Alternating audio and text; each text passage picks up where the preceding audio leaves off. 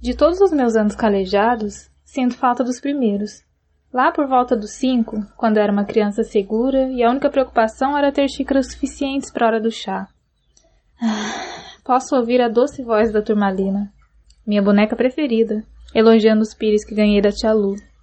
Na época em que o mal assolava só os meus sonhos, e bastava acender a luz e cobrir a cabeça que ficava tudo bem. Os pesadelos voavam para longe, como as andorinhas do mar.